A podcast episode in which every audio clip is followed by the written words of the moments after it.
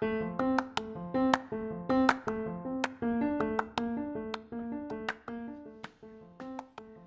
にちは、えーサラキャストではサラダのサラダを食べてくれている方々に感謝の気持ちを込めてまだサラダのサラダを食べたことがない方々にはいつかどこかで食べていただけるように祈って体にいい食事や取り組みについていろいろと話していきます。話してほしいテーマなどありましたらピソードの紹介部分にあるアンケートリンクからぜひ皆さんにリクエストしてくださいはい、ということで私はサラダ代表の細井です。そして今日のゲストは体デザインマネジメント代表の山崎さんに来ていただいてます。こんにちはこん。にちは。簡単に皆さんに山崎さんってどんな人か、はい。サマリーしていただいていいですか？はい、ありました。はい、えー、体デザインマネジメントの山崎と申します。えっ、と、現代ですあの、オーガニックとか、まあ、ナチュラルな食事からの、まあ、体のコンディショニングですね。まあ、体のコンディション、コンディションを、まあ、整えることで、パフォーマンスアップですとか、まあ、ダイエットなどのサポートもしています。でもまあ、主にまあ食事やですね栄養のアドバイスとか、まあ、食習慣、食環境づくりとか、まあ、あのマインドケアですね、そういう部分もさせていただいています。でまあもっとまあ、それ以外にもです、ね、まあ農家とか生産者の方々の,、まあ、あのマーケティングとか、まあ、プロモーションのサポートもさせていただいていますそ。んなことまでされてます そうです全然知らなかったです。あのもともと実は飲食10年やってたんですよ。あやってたっていうかあの飲食業界に携わっていてで2社ほどであの、まあ、店長とかマネージャーさせていただいたんですけどあーすごい。まああこうしっかり現場をじゃあ、そうですね。で、まあ、後半は一応まあオーガニックとかそういう生産者さんとかを結構まあそういうテーマにした、まあ、カフェというかレストランだったので、まあ、そこでいろんな生産者さんの現場に行かせていただいたりとか、まあ、そういうことをやっていた時に、まあ、ちょっと自分でもっと、ね、あのそこ以外にもつながる生産者さんと農家さん結構増えてきたので、まあ、もっとサポートしたいなってなった時なかなかね会社内だと難しい部分もあったので、まあ、出て、まあ、サポートしたいと思ったのが最初だったんですよ。でその時は屋号が全然違ってオーガニックデザインプロデュースっていうこれもなんか横文字なんですけど で、まあ、ちょっと、まあ、飲食店さんでオーガニックとかナチュラル系のものをちょっとやりたいとかメニュープランニングだったりとか、はいあとはそういう生産者さんとかをつなげるコーディネートをやってたんですけどど、なんかやっぱりなかなかその時はマネタイズというかビジネスとしてなんかうまく回せなかったんですよね。うんなんか御用聞きみたいになってしまって、はい。で、まあ、2年ぐらいずっと悪戦苦闘をやってたんですけどやっぱりどんどんその間に食習慣もずれていってしまって、まあ、前職はすごく、まああのまあ、オーガニックだったりとか、まあ、いわゆるマクロビオティック的な形に近かったので結構健康的な食事をしてたんですけど、はい独立するともう自分の食事が2の月3の月になってしまってで気が付くともう体をだんだんもう崩すようになってきて、はいある日突然もう高熱が止まらなくなったんですよ。はい。でもう40度とかの熱がもう1週間2週間止まらなくて。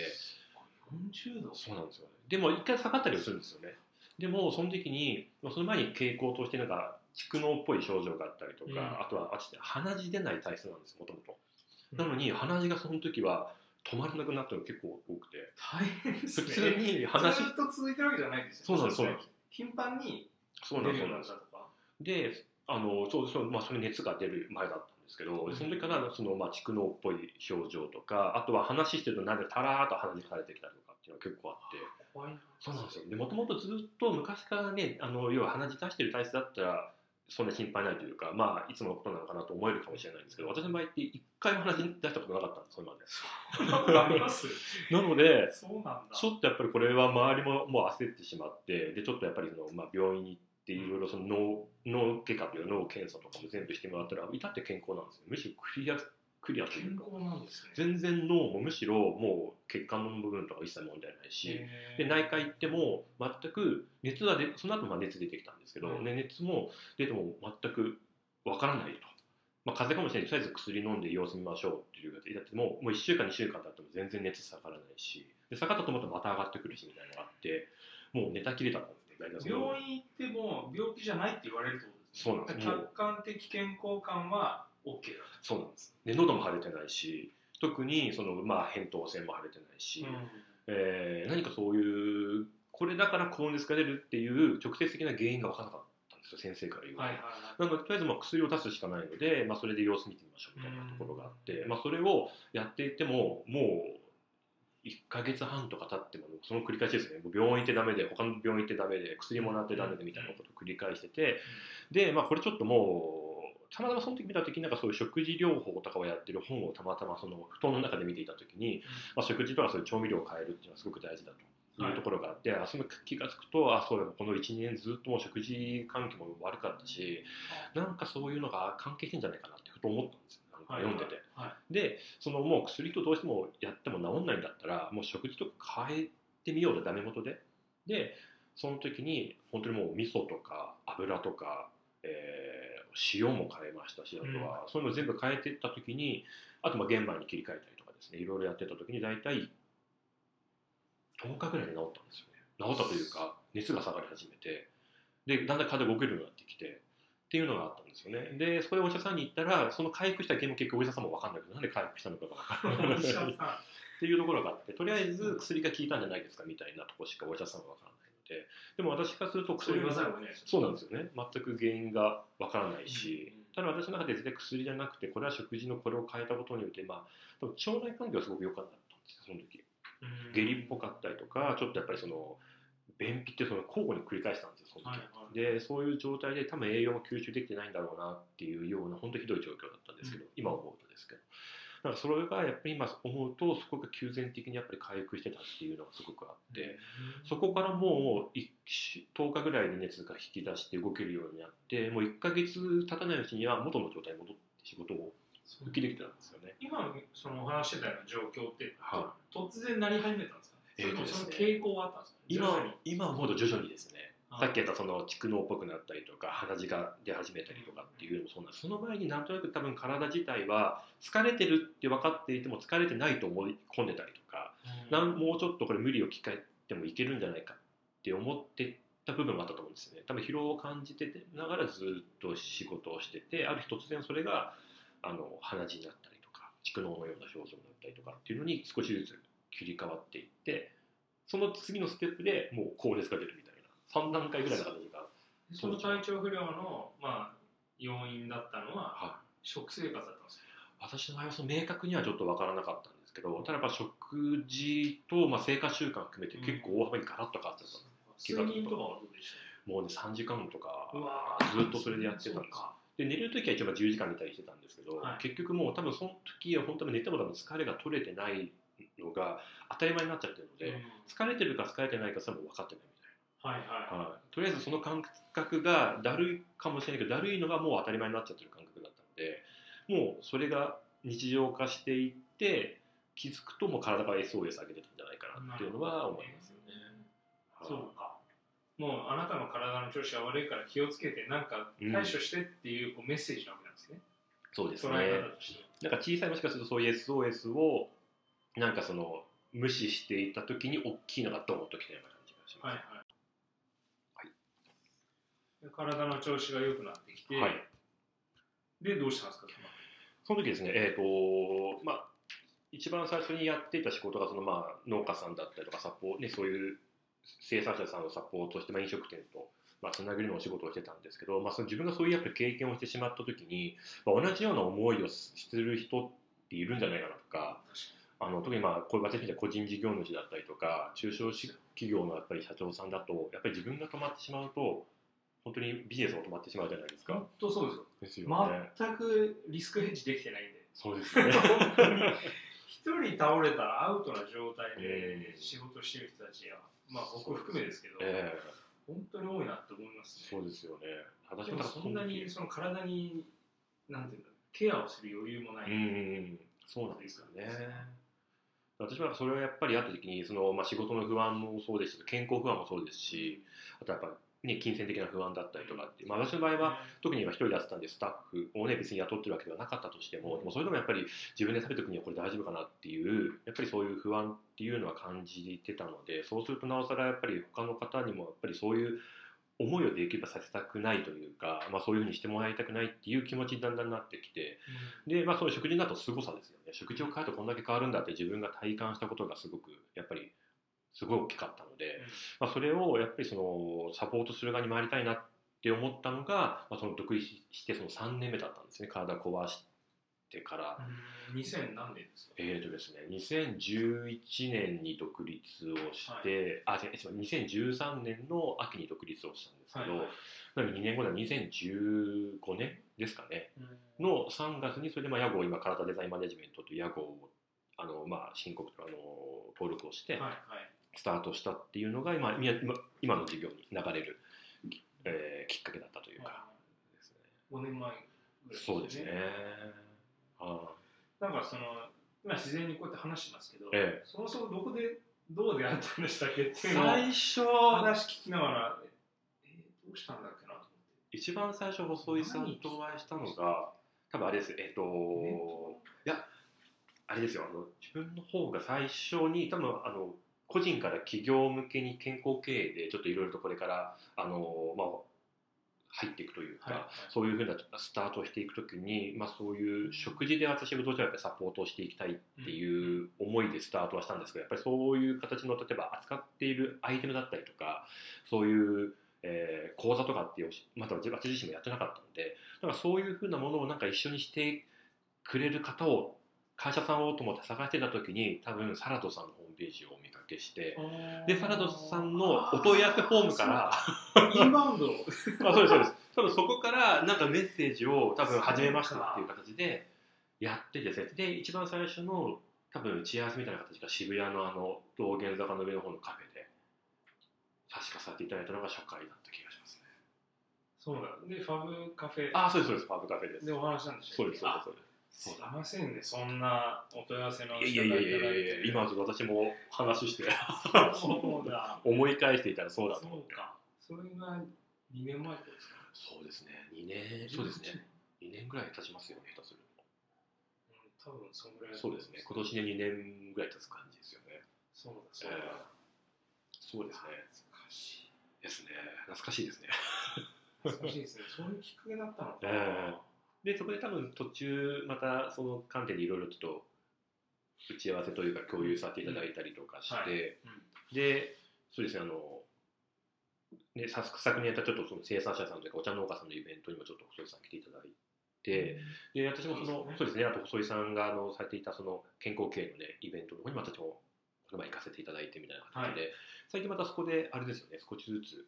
あのまあ近いですよねそうですね。そうですね。うん。うん、そういうのありますよね。はそうだ。ありがとうございます。そんなご縁がある中で。い。はそうそう。えーそれで、えーとまあ、おっしゃってたようにその、まあ、自分みたいなケースが他の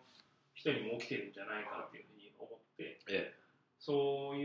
うことになってしまう可能性のある人たちえを、うん。まあ、何らかの形で支援したいうん。というふうに思ったっていそうですね。はえーで具体的に食事のコンサルとか、いはい。えー、と知識を提供してる感じですか？プロダクトよりも。そうですね。最初は本当にもう食べ方とか、えー選び方ですね。食材の、はい。っていうところを、えーメインにサポートをさせていただいてあとはその実際食べてるものを写真で撮ってもらったりとか、うん。そこで具体的に足りてない栄養素であったりとか、えー食材であったりとかっていうのをフィードバックさせていただくみたいな形の、まあ、マンツーマンがメインでやっていたところですね、うんうんなのでまあ食習慣食環境づくりとあとは実際のその食事アドバイスみたいな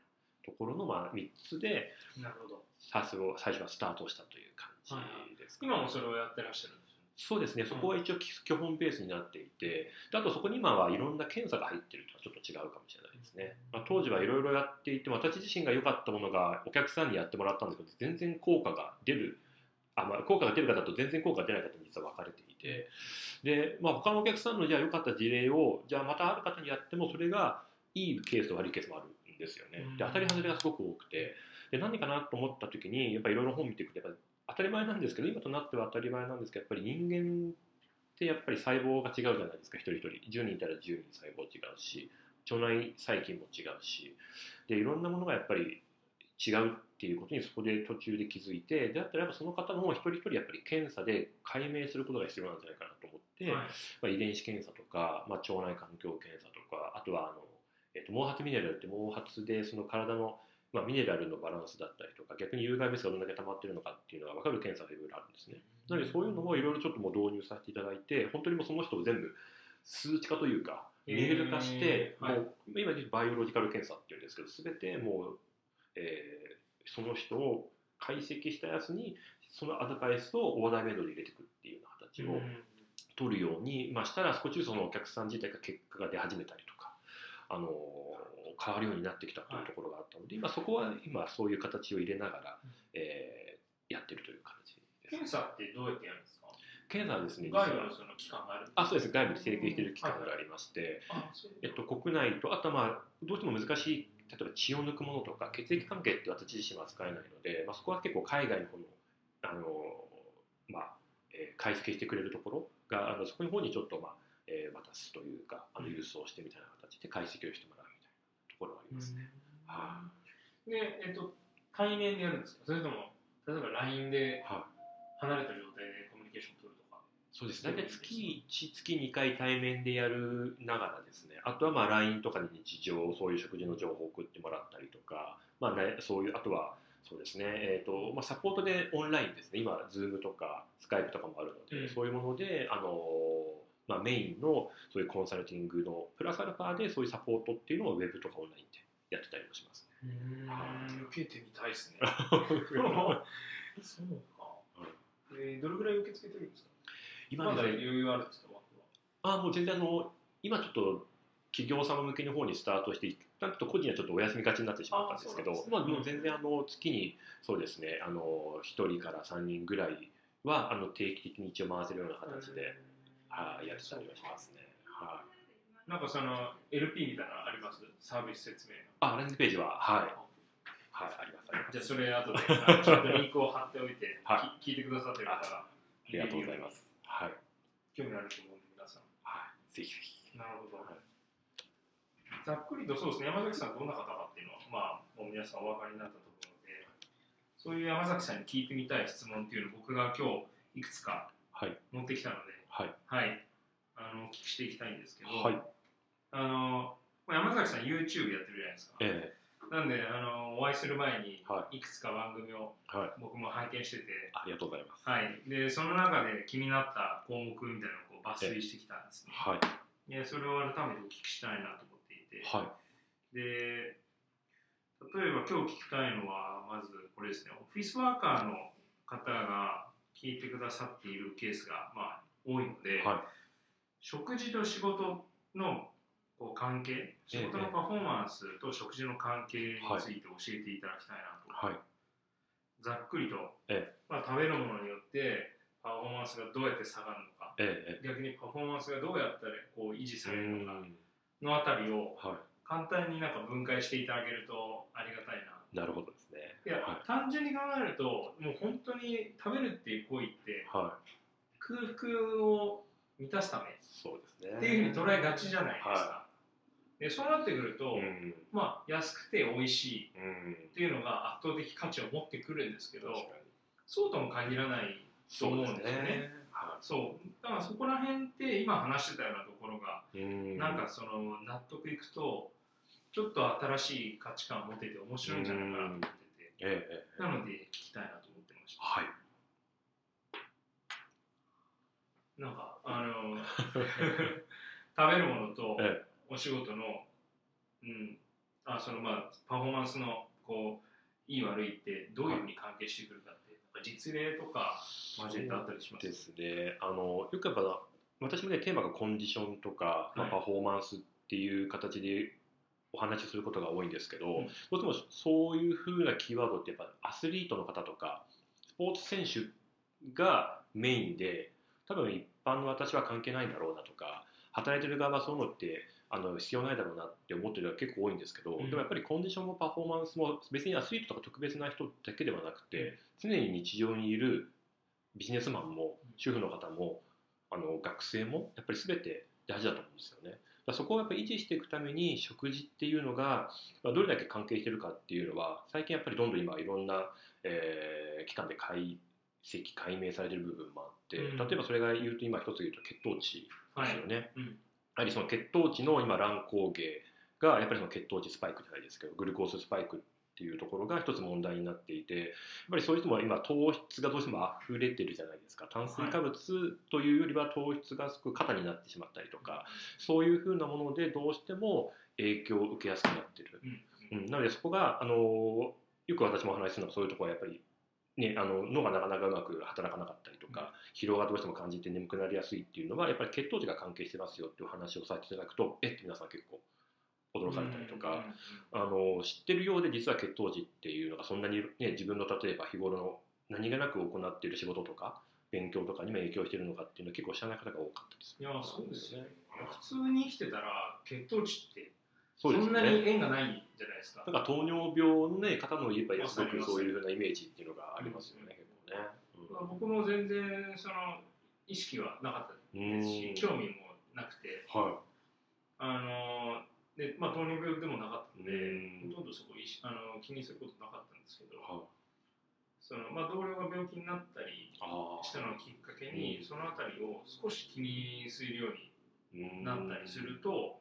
ちょっと調べるじゃないですか。確かに確かに。血糖値について、えで血糖値について調べたりするといろんな情報が出てきてー、はで血糖値の上がり下がりっていうのが、まあ、その食後のパフォーマンスに影響を与えるみたいな話っていう聞くようになってくるのい、で、ええランチに食べるものっていうのは結構やっぱり重要性高いなっていうふうに思うわけです。よ。はい。結構それ意識してないで食べてる方の方がもう圧倒的に多いかな絶対思います。うん特に日本人なんて小学校の時からは主菜としてい。はあ主食としい、てうん、ご飯そうですね。パンうん。麺食べましょうってもう先生にこう言われてるわけじゃないですか、すね。当然食べますよね。確かに確かに。いや俺食べない絶対みたいな、うんそんな頑固な人はそんなにいないし。確かそれを考えるとまあね小小中高だったらまだしっかりその摂取したものを消費するだけのそうですね。代謝があったりすると思うんですけど、小学校中学校でまああの給食が出て給食は管理栄養士の人がしっかりと考えたものだから、は平日に20日あ平日毎日食べるってこと考えるうんと月20日は食べてるわけですい。よ、うん。でもその学校を卒業して社会に出た瞬間にもう解き放たれるわけじゃないですか。ね。自由にしなさい。とえ。自由にしなさいってこう自由にしていい権利を。こう得たことによっていろんなリスクがこう 高まっていくわけですよね。確かに。うん。絶対に、まあなんか学校のね給食にマクドナルドって別に出ないし、うん。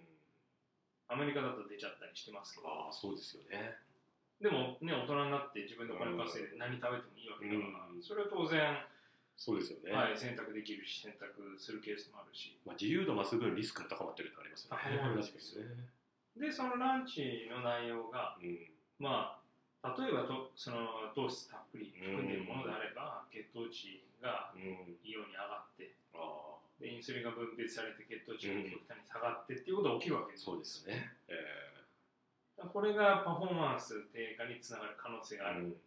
部分っていう。ことですよね。特にやっぱりそのいどうしてもね何かしらやっぱ食事をすれば血糖値っていうのは上がり下がりは、うんまあ、するものなので一定的な全く平行線とは絶対ないはずなんですけどただどうしても今はあまりその上がり方が激しくてその分下がり方が急下降するので、まあ、ジェットコースターのような状況になってしまってるのが長時間続いてるっていうのはすごく問題だと思うんですよね。それが1回2回であれば、まあ、それでもやっぱり体に負担はかかると思うんですよね。だけどそれがずっと1日を通して日中からそういうふうのランチを食べてその後お菓子を食べてドリンクを飲んでっていうそこには炭水化物糖質っていうものがやっぱり多いと常にずっと職場でも学校でも家でもその乱高下な急な乱高下の角度がずっとその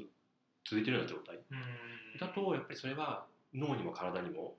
負担がかかるっていうのはすごくあるかもしれないですよね。長時間上げ下げがうん、続いてるっていうことなんですね。下がった時に欲するんですかね。なんかどうしても下がれば下がるほどまあ一番結構下がると反応性低血糖っていうのになってくると、もう急激に甘いものが欲しくなるっていうああ、まあそれを守るためですよね。そうですね体を仕事はあの細井さんが言ったようにやっぱり、ね、あの甘いもの食べて血糖値が上がると下げるためにインスリンが出てきて、で下がってくると今度またやっぱりそういうふうな下がったものをもう一回上げようとする働きが出てくるの。でそそううすると上げるためには甘いものだったりとかうん。糖分が欲しいっていうふうになってくるとそこでまた取ることによってまた上がるっていうのをそのずっと繰り返しになっちゃうのか血糖値下がりすぎると失神しますもんね。なそうですね。いやなんかそうですね。見てて、血糖値どこまで下がったらまずいのかみたいなのを見てたら、うん。よ70、60、70ぐらいになると、なんか頭痛あがし始める、うんで手が震え始めるとかうん。あって、あいやそれより下になってくると、もう本当に意識失っちゃうとかなんで、一定の血糖値を、まあ、そのうん。保つっていうのは大事であることは間違いないんですけど、その上げ下げの幅をいかに縮めるかっね。はていうのが結構重要かなっていうのは見てて思った本と、当そうだと思います。あと前にその調べ物してた時に面白かったのが、NASA があのうん。論文をしっかりと出してい。て、え。低血糖状態にある人っていうのは認知機能低下しますっていう、確出してるんですよ。でなんで NASA がそんな論文を出すのかっていうところなんですけど、当然ながら宇宙飛行士の人たちはっていうのは地球上でも特にあの1分いうん。1分単位1秒単位であのパフォーマンスが高い状態を求められる仕事じゃないですか。そうですね。その人たちがどれだけハイパフォーマンスで、うんまあ、ちゃんと働くことができるかっていうのを考えてるんだと思うんですけど、だって一つのミスしたらですもんね宇宙船全員の命もそうですしもう何十億何百億の国家プロジェクトも全部吹っ飛んじゃう形になりますもんね、だからすごく本当一つのなんとなくちょっとああうまく働かないなとかちょっとなんかだるいなって形で起こしたミスが大惨事になるってことになってしまいますね。そこに投資をしない理由がうんうん。ない確かに。わけですよね。えっていうことを考え始めると、まあ、オフィスにいる人たちだって、えうん。当然そこを気使っていいんじゃないかなってそうですね。思うわけですよ、はあ。もしそれによってそのパフォーマンス低下するってことがあり得るんだったら、そうですね。そうそう。だからそういうのはなんか食事の捉え方をちょっとまた別角度で見てることだと思うんですよ、は美味しいものを食べるっていうのはうん。幸せになるし、あすごく重要なことだと思うんですけど、そういうあの食事の捉え方はあ。とまた体の中に、えーとうん。入れることで、うん。自分の体が変わる。確かコンディション変わってうん。パフォーマンス変わるっていう考え方で食事を捉えるっていうのもそうですね。十分にあるんだと、うん。それは NASA 的なそうですね。考え方ですか？まさにあとあれですよね、そのさっきおっしゃったその NASA のやっぱりそういう研究結果を特にやっぱり意識していた企業ってあのアメリカの Google っていうふうに言われてますよね。やっぱりそこが血糖値そのやっぱりあのしっかりと抑えることっていうところがいかに大事かっていうのにすごく興味を持ってだから KPI ですね。従業員に対しての常にそのあの健康と仕事っていうところの、まあ、結果を求めるために一ついかにその血糖値をしっかりとコントロールするかっていうそのそこを KPI とで血糖値を定めて、それがしっかりと保てることがグッドコンディションというか、まあ、いわゆるベストコンディションにつながるっていうようなやっぱ定義をなんかああいう企業がされてるって聞くとやっぱりすごく理にかなってるなっていうふうに思いますよね。やりきってますやりきってますよね。うん。それでまたもう一つなんかその NASA の論文を見てて気になってたのが、うん。えー、と低血糖が、はい。まあ、その認知機能を低下させうる、ん。でその低血糖状態と血糖値を、まあ、上げすぎないっていうのがうん。どう関係してるかっていうのがちょっと曖昧だったんですよ。ええでなんかどう関係してるのかみたいなことを考えてこう調べ物をしてたら、こう上がりすぎるとうん。下げ幅がええ大きくなる、まあ、つまりそのインスリンが大量に分泌されることによって血糖値が極端に下がるっていう状況が食前と食後の血糖値のこの落差に関係してくる。うんっぽいんですよね。なのであ上がりすぎると食前の血糖値よりも食後の血糖値が下がってしまって結果低血糖状態になって、にうん。まあ、例えばさっきみたいにこう頭痛がするパターンだったり、まあきゅあのー突然眠くなるとかね。うん。でそれがまあ30分1時間続いてたら、うん。その人の1時間分の労働っていうのはそうですよね。無駄になるわけですよね、ええ。だからそれをどう作れないかっていうのを考えてるのがさっきの NASA とああ、そうですよね。なうんうんのかな、うん。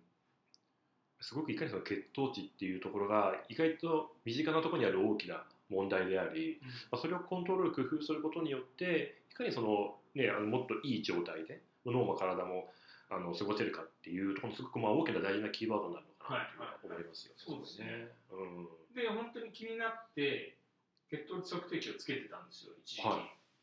つけたことありますあこのあれでしたっけえっとそうリブレアリブレだ、はい。ですよね。あれどうですか？あれ、はめちゃくちゃ怖いんですよ。あのさなんかつけるのがまず怖い感じが。センサーがうん。500円玉ぐらいの大きさの、はえー、と無線のセンサー。いええで両面テープではあの二の腕につけるんですけど。いあれもすごい音しますよね。ガコッっていうはい。あのセンサーの真ん中に針があああれが怖いんですよねで、えー、とそのセンサーと一緒にアプリケーションっていうのが同梱されてるんですけど、はい。アプリケーションっていうのがあの体にそのセンサーをガチャってつけるためのああ器具なんですよ。なるほど。それがもうすんごいいかついんですよ見た目が、後でちょっと 見ていただくと分かるんですけど。はで、ま、真ん中にその針針状のものがいついててそのセンサーに。でアプリケーションっていうそのえっとなんだその体にセンサーをつけるためのは道具を使って二の腕にセンサーをつけるときにいはい。ちょっとだけチクッします。刺さった時の痛みがあるんですね。でその針がそのセンサーを誘導して体内にセンサーをうん入れるんですよ。なるほでそのセンサーは両面テープで二の腕についたまま2週間持つんですよ。で毎分自分の血糖値を測って毎分なんですね。毎分なんです。でいい。で見たい時はリーダーかざすとうん。今の自分の血糖値がどんぐらいかっていうのを見れるのが非常に楽しくて。えなるほ空腹値の血糖値僕80代どはなんですけいどうん。あの試しにレッドブロー飲んだ時ははこれが170グラムで上がってそんめっな上がるんですね。ちゃ上がりますはあ。そう見えるとすごいですね。で牛丼食べたコンビニで買った牛丼食べた時は200なんか207とか。エナジードリンクよりも高かった。全然高いんですよ。まあ多分含んでる糖質の量が違うんですよね。白米たっぷりうん。なので。そう。で結果的にガンと上がると、うん。さっき話してたあのスパイク立ってインスリンが体内に分泌されてなるほど。食前より下があの血糖値が下がるっていうんのが生まれると。うんなるこれを可視化できるとランチに確かに。そうですよね。牛丼食べようと思わなくなるんですよね。やっぱり見に見えると抑止力働きますよね。すごい。納得感が出て、いや、これが、で別に2週間で学べるじゃないですか。ん。これ食べたらどうなるかっていうのが分かるんで、えあのそのまあ電池が続く2週間やってみて、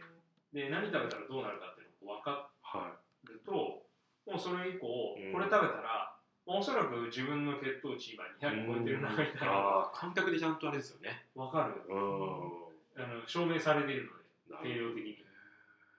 で、こ恐る恐るサラダを、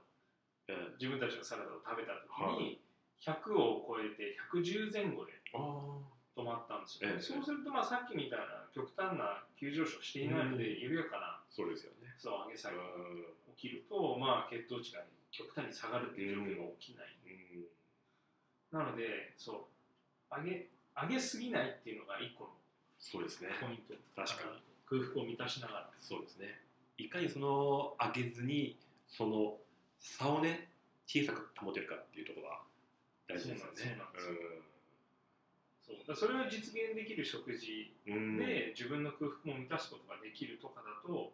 いいのかなと感じたっ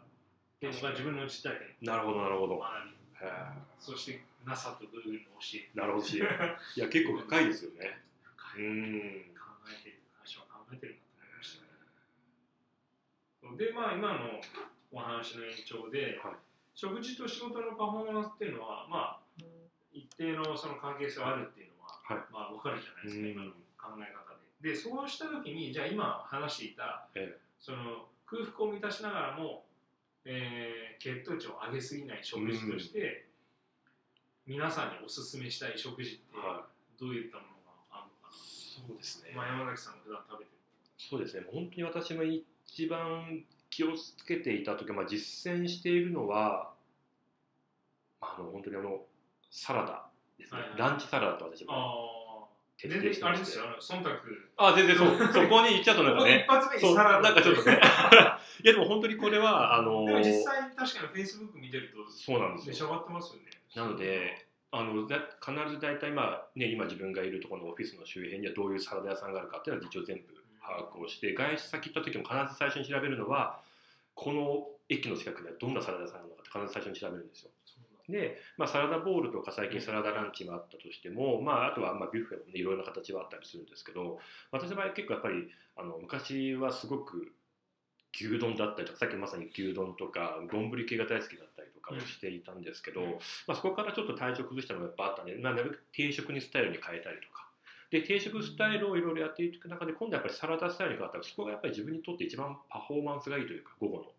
食事終わった後に一番眠くなりにくくて、頭がしっかりと働いてあと体がだるくならないでっていう状態が続くのはやっぱりその定食スタイルも良かったんですけどより今サラダとかをあのランチを中心にあとまあお肉も当然食べたりはしますけどっていう何かちょっと糖質的なものを、えー極力取らないように私自身はしてることで、えー大きく変わったんですよ。なので、まあ、一番本当にね、あのよく会う方にどんなランチがおすすめですかって大体サラダをおすすめはするんですけど、はい。なので一番サラダがすごくもし例えば、えー身近に食べる場所があったりとかそういうふうなあのもし方があったらぜひちょっとサラダランチを選んでいただくのがいいかなっていう思いますね。うん。サラダ以外に摂取するものってあります？そうですね、まあ、先ほど話した定食スタイルは結構ね、あのどっちかというと食べる方が多いかなと思うんですけど、まあ、定食とかだと、まあ、一部でですねやっぱその白米より例えば玄米とか雑穀米に選べるところが最近少しずつ増えてきているので、例えば大戸屋さんもそうですし、えーなんでなるべくそういうふうなものを、まあ、切り替えてみる。あの白いものがどうしても生成されたものってどうしても先ほど細田さんが言ったように血糖値を上げやすい食材だったりするので、あのなるべく茶色いものですよね、まあ、ご飯だったら玄米とか、まあえーそばだったら、えーそうです。あううどんだったらそばに変えるとか、あとはパンだったらなるべく、まあ、その全粒粉を使ったものっていうのが、まあ、揚げにくくしてると。まあゼロ全く揚げないわけではないのでそこの量も当然コントロールはしなきゃいけないんですけどなるべくそこに置き換えたりとか。うん。まあ、あとはもしそういうのがない場合は白米しかないよっていう場合はなるべくその白米の方をちょっと量を減らしてみてなるべくおかずとかですね。そういうものをちょっと増やしてみるとか。っていう、まあ、バランスよくそういうふうないろんな栄養素が取れるようなおかずをちょっと意識するっていうのが、まあ、できること、まあ、やりやすいのかなっていうふうに思いますね。白米と、まあ、あの少し掘り下げると白米と玄米は糖質の量自体は同じですよね。そうですね。含んでいる。ええ、違いは食物繊維の量。そうですね。本当におっしゃる通り識でいいですよね、はい。そうですね。食物繊維の量が多ければ多いほど、うん、吸収に時間がかかる。そうですね。なので短時間で急激に血糖値が上がることが起きづらい。起きづらいですね。というのが、えー生成されていないものを食べることの、うん、えーとまあ、利点。っそうですね。ていう捉え方でいいんですよ。そうですね。うんうん。はい、すごい納得感ありますね。そういうふうに考えると、すごくしかも一番いいのはやっぱり玄米とかってあの、まあ、もみ殻というかそういう一番その、まあ、白米で生成されている過程で捨てられてしまうところに実は結構栄養素があってビタミンとかいいその例えば、えー、と脂肪酸であったりとかっていうのは実は含まれているのにそれを全部取ってしまって残った白米って本当糖質だけになってしまうのであ当然あの食物繊維も若干入ってますけどでもそうすることによって逆に血糖値を上げやすくしてしまってるっていうのであればちゃんと元の状態で、まあ、食物繊維もたっぷり入っていて他の栄養素ビタミンとかミネラルだったりとかタンパク質光もちゃんと含まれているようなものを取ってあげた方が、まあ、体的にも一番メリットが多いのかなっていうふうに思いますね。うん。最近そのいろいろ食べるのも試してるんですけどええ。えっ、とカリフラワーライス。ああありますね低糖質米みたいな感じありますよね。カリフラワーです、はい。もうシンプルにカリフラワーです。だけカリフラワーライスって言ってるんですけど カリフラワーが細かへくー裁断されたはもう冷凍されたものを売ってるんですよ。食感はもうライスと同じなんですいやカリフラワーあカリフラワもう孫うことなきカリフラワーなんですよーもう100%カリフラワそうただまあ白い。しそれ見た感じはちょっとお米っぽく見える。あご飯ららしく見えると。そあうですよ。でそれまあさすがにやっぱりカリフラワーなん。で、ご飯代わりにはまあなりづらいんですけど何と一緒に食べるかで、うん。だいぶ楽しみ方は違うのかな何かそのおすすめとかあるんですかカリフラワー米食べるとき何かちょっとまあおかずだと、あのおすすめはチャーハンがありまして、ね、ああチャーハンなんですね。はい。あのもう本当にお米の代わりにカリフラワーライスへを使っていう。そうみんなもカリフラワーライス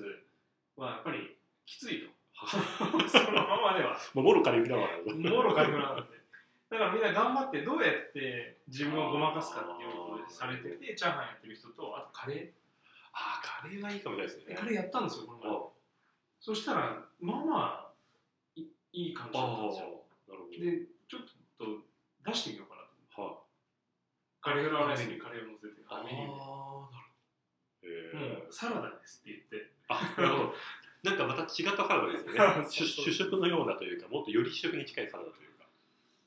でそうねカリフラワーが白米の何分の1だったっ結構やっぱり全然違うんですよね。カットされるわけですね結構だいぶカットされてましたね。でもう一個試したのが豆腐。ああどうですすね、で豆腐そのまま食べるんじゃなくてえフライパンで炒めるんですよ。えあ炒めるんですね。これはあの前にあのサラキャスとかに出演してくれた日置さんっていう人には教えてもらったんですけど、い。はあの炒めると絹絹豆腐でも木綿豆腐でもいはあのパラパラになってくるんですよ。水が飛んで。えええでまあまあの食感がえはい。あのなんていうのかな。出てくるんですね。あちゃんともう噛み心地というかそうそうそう。噛んだ感じのあれが。噛み応えがちゃんとある状態ででご飯の代わりにそれ食べるっていうのを試したんですよ。なるほどそっちは美味しいんです結構。結構ありでした。へえ。でちょっと味付けしてみたりすえれば楽しめるし。そう。で丼の中にその炒めた豆腐入れて、はこの前試したのは納豆はい。いぶりがっこはい。あとキムチ。ああめっちゃいいですね。はい。プロバイオティクスみたいなもののなるほど凝縮した形の、はい。丼を作って食べたんですけど、味はもう全く問題なくて。あそうなんですね。で豆腐はまあ糖質控えめだし、ええ。タンパク質もしっかり入れたし、大豆最強なんですよね。ああ確かに。調べるの調べるの、うん。この食事完璧だなと思いながら食べえてましたけど、最近結構やっぱりビーガンのね食とかいろんなそういうベジタリアンとか増えてきて、うん。そういうふうな大豆を置き換えて作るものって結構増えてきましたよね。増えてきてます、ええなんか体にいいっていう文脈ともう一つ地球にいいってあいうそうですね。捉え方があって地球にいいっていうのがなんかあのヨーロッパとかうん。あの北米での方が進んでいる考え方はなんですよ。い、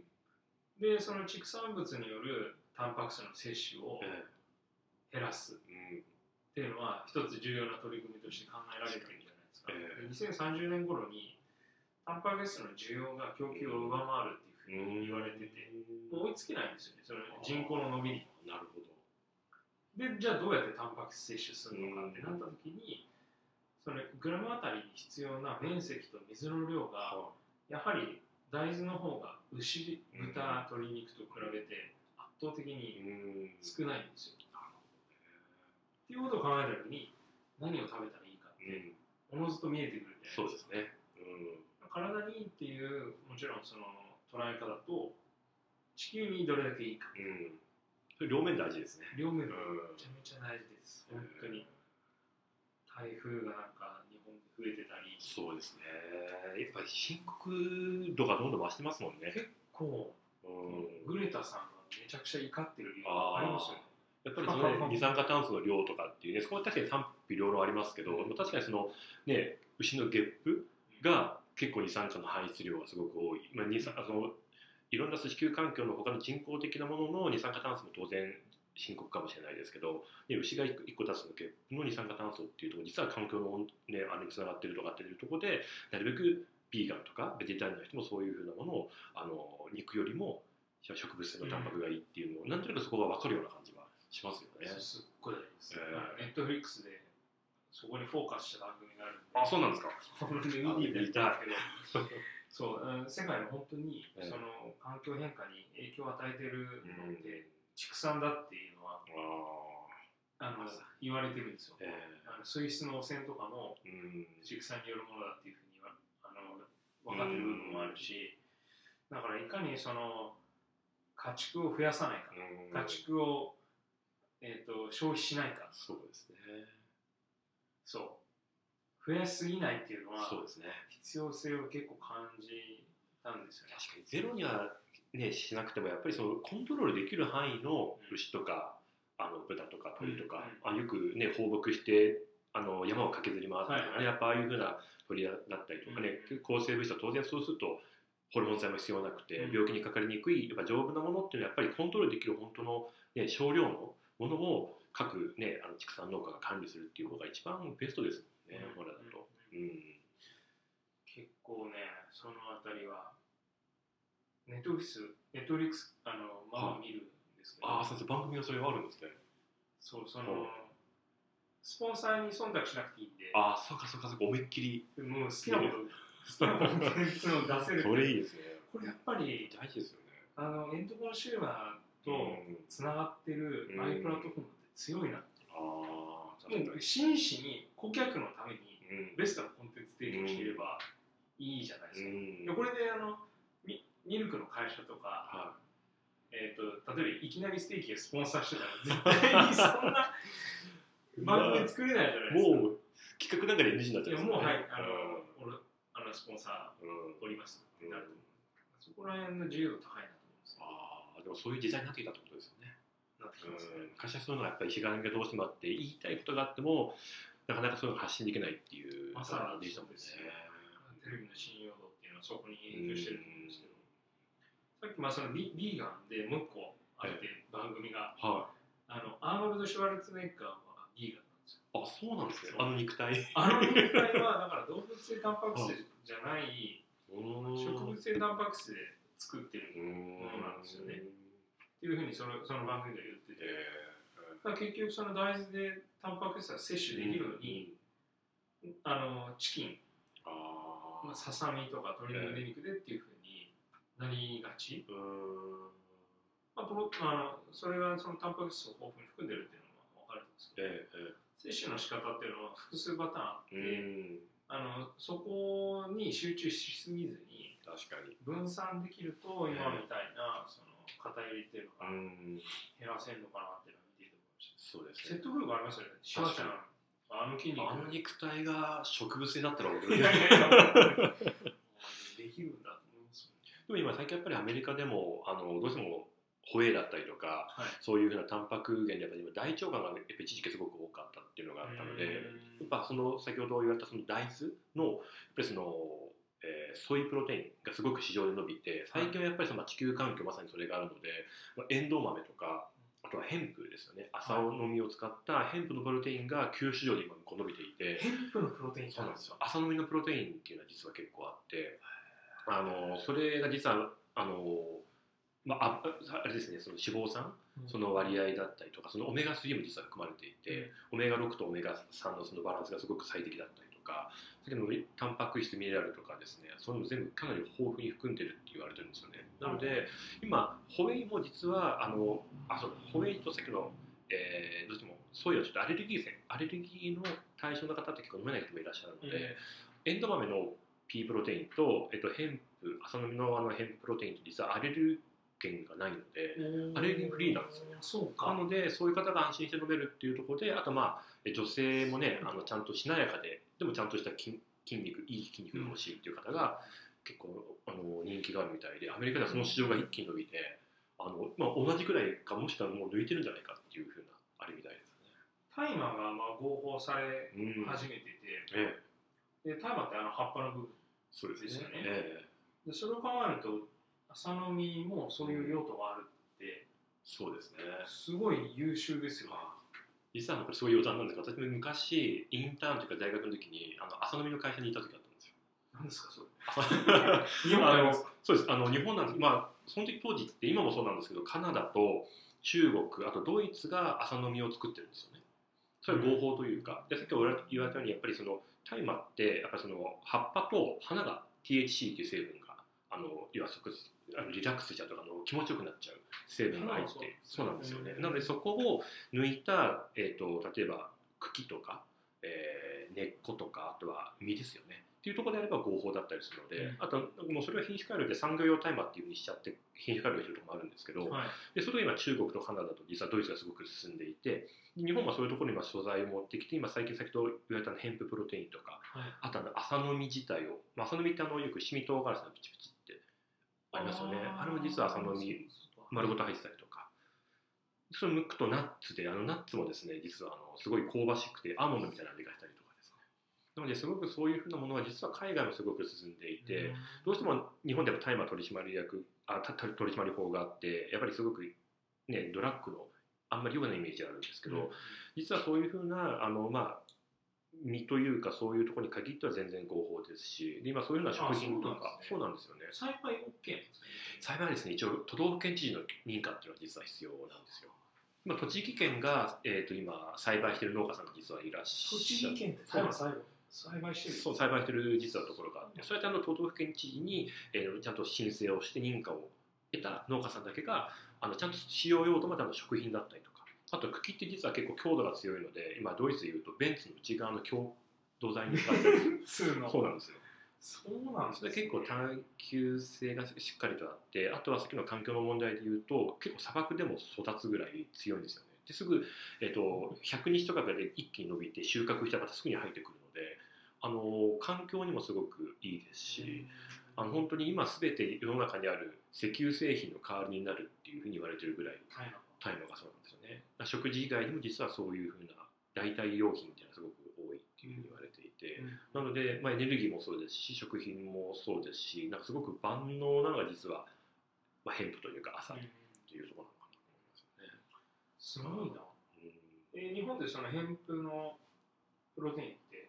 販売されてるんですか？これ結構ね、えっと、多く出てますねいろんな。あそうなんですね。えっ、とですね、えっ、と、まあ、へ朝飲みとかヘンプフードとかヘンププロテインとか調べると結構いろんなメーカーさんがずらーっと出てくるので、あの、まあ、最近でもオーガニック食品店さんがメインではあるんですけど、うんあと最近だと、まあ、場所によっては紀ノ国屋さんとか成城石井さんとかでも置いてたりします。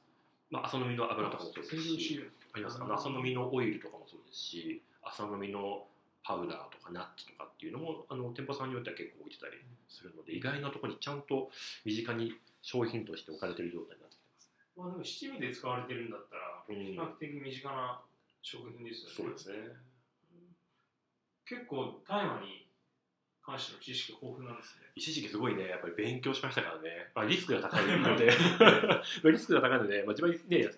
吸うことは一切しないですけどでもやっぱりその時やっぱり医療大麻っていう風なものも当然その当時あってあのどうしてもそのねがんだったりとか、えーその時やっぱエイズだったりとかって体にやっぱり痛みを伴うような病気の人を緩和するためってなかなかその、うん。もう使えないんですよね薬をうん。それ以上。なのでそうなですよね。そうなんですよね。なのでそうなってくるとやっぱりそのまあアメリカだったりとかオランダとかオーストラリアとかでそれは医療用としてそれをやっぱ患者さんにするとやっぱ痛みが和らいだりとかあのすごくちゃんとあの会話ができるようになったりとかっていうふうなものがあるのでそういうふうなものを合法になるべくしてる動きは結構進んでるんですけど日本ってまだまだそこがやっぱりどうしてもそのさっきの法律があるので一切それに対しては NG になってるんですよね。ネガティブなイメージ高いですもんね。そうですね。すごくありますね。うん。文化が違うなのでまあ本当に日本が朝文化というか本当発祥っていいぐらいやっぱりその朝のなんだろうあの原点のそうですね、なまあ、朝がついてる地名がこんだけある国って本当に日本ぐらいだと思うので麻布麻布台とか麻布とか。なのでそのねあの神社のしめ縄だったりとかあとは産着とかもそうですよね。あれも全部朝だったりとかっていう今まで昔あったものっていうのは全部まあ麺の前って全部朝でやっていたぐらい朝のそういうふうな衣食住朝っていうはいはい。文化だったんですけど、うん。まあ、その戦後やっぱりその大麻取締法ができてからやっぱりその制限されてきてしまったのでどんどんそれがビニールに置き換わっていったりとかうん。で食事もだんだんそういうのいろんなものが出てきたのでどんどん朝じゃなきゃいけない理由っていうのはどんどんなくなっていっちゃったんですよ。ああそう。うん。ああなるほどね。そうするとだんだん使われなくなってくればやっぱりそういうふうな需要がも、ね、なければどんどん生産できなくなってくるので、まあ、日本で多分そう生産してたものとどんどんどんどん消えていってしまったっていうね。朝なんで取り締まられるようになったんですかね？あのまあいろんな諸説があるんですよね、まあ、その都市伝説もあったりとか、まあ、GHQ あのマッカーサーが来た時にもともとその日本のその朝っていうのはその当時もすごくやっぱりいろんなところにあってで、まあ、アメリカって結構石油その時の石油業界というかそういう紙業界っていうところはもう本当にやっぱり一番幅を利かせたところだったので、まあ、そこの商品とかをやっぱりいろいろ入れたりとかあとはアメリカ産のそういう養殖とやってる、まあ、いろんなね食事も含めて入れるにはやっぱ日本の多分朝が邪魔だったんじゃないかなっていういろんなものに全て食事に浸透していた、となってくるとやっぱりそういうふうなものに、まあ、脅威を感じてたったり邪魔っていうふうに感じてしまった部分があってそれを少しずつやっぱ規制するにはただ単に規制するっていうのはどうしてもやっぱりあの今まで日本が培ってきたもの根こそぎ否定することはできないので、となった時にやっぱそれに対して医学的なそういう例えばそういうふうなドラッグ的な要素を組み入れてこれを取っていくことによってこういう危険性がある。だから取ってはいけないっていうようなもう指定されたあの何ていうんですかねその植物になってしまった。っていうようなところなのかなと。そうか。禁止する前提でそうですね。何を理由に禁止するかって会話が行われてたと思うんですよ、うん。そう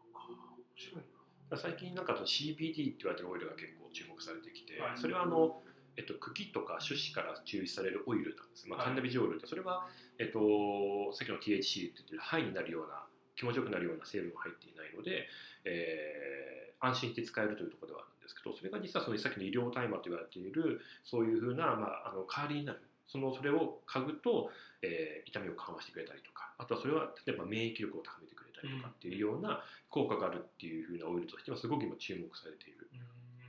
あれ物質になる、えっと、CBD ですね、CBD はい、カンナビジオールっていうところなんですよね。はいや気になるアイテムがいろいろ出てきましたねなるほど。は